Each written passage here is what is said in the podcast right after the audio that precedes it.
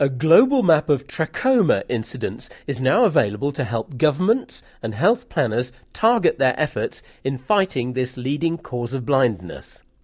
The map was on display at the American Society of Tropical Medicine and Hygiene meeting being held here in Atlanta. I asked Jennifer Smith why her group decided to make this map of trachoma.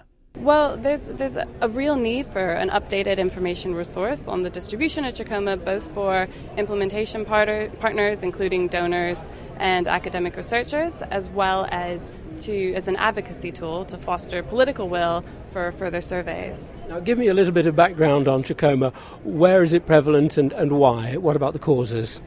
Um, so, as you probably know, trachoma is one of 13 neglected tropical diseases.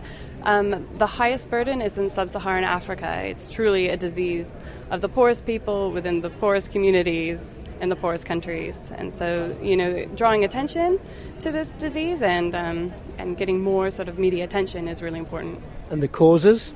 Um, um, trachoma is an infectious disease of the eye caused by bacterium uh, Chlamydia trachomatis. And um, the infection is most prevalent in children, and then the disease sequelae, including scarring and blindness, are more prevalent in older age groups. Tell me then what you've been doing in this map that you're compiling. Okay, um, I've been working with the International Trachoma Initiative to compile an updated global atlas of trachoma.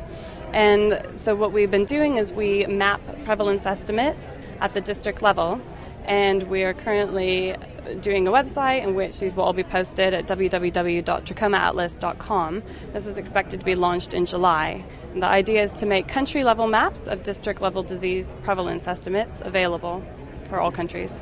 How would these maps then be used practically in the fight against trachoma? Mm-hmm. Well, what we hope is that by making this information readily accessible, is that um, organizations that are interested in donating money towards implementation efforts or providing technical assistance can look at the maps, look at where further surveys are needed, look at areas where prevalence is high and maybe there's not a well established control program, and really step up and, and start to take an active role in, in getting this moving. Because if we want to reach you know get 2020 elimination of trachoma by 2020 then you know things need to progress a little bit faster. And do you think you'll be able to eliminate trachoma by 2020 well um, i certainly hope so. It seems like in the last five years since the previous atlas was done by sarah Polack also at the london school of hygiene and tropical medicine in 2005 and and since then there's quite a bit more data available. And so we're hoping that you know with this rate of progression and with a little bit more more attention to trachoma that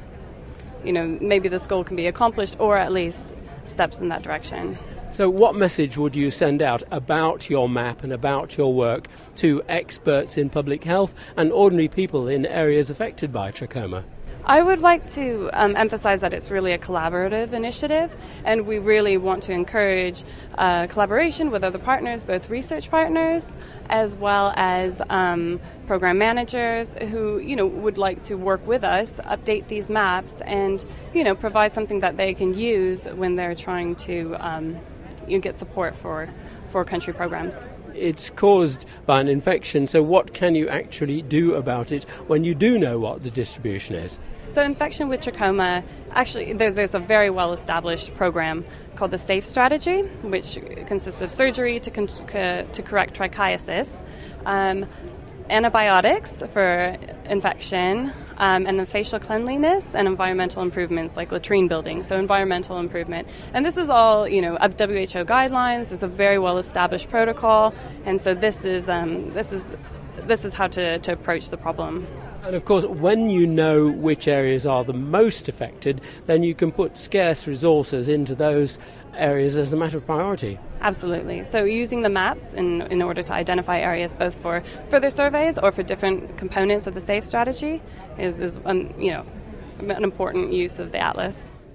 Jennifer Smith from the London School of Hygiene and Tropical Medicine, talking to me at the American Society of Tropical Medicine and Hygiene Congress held in Atlanta.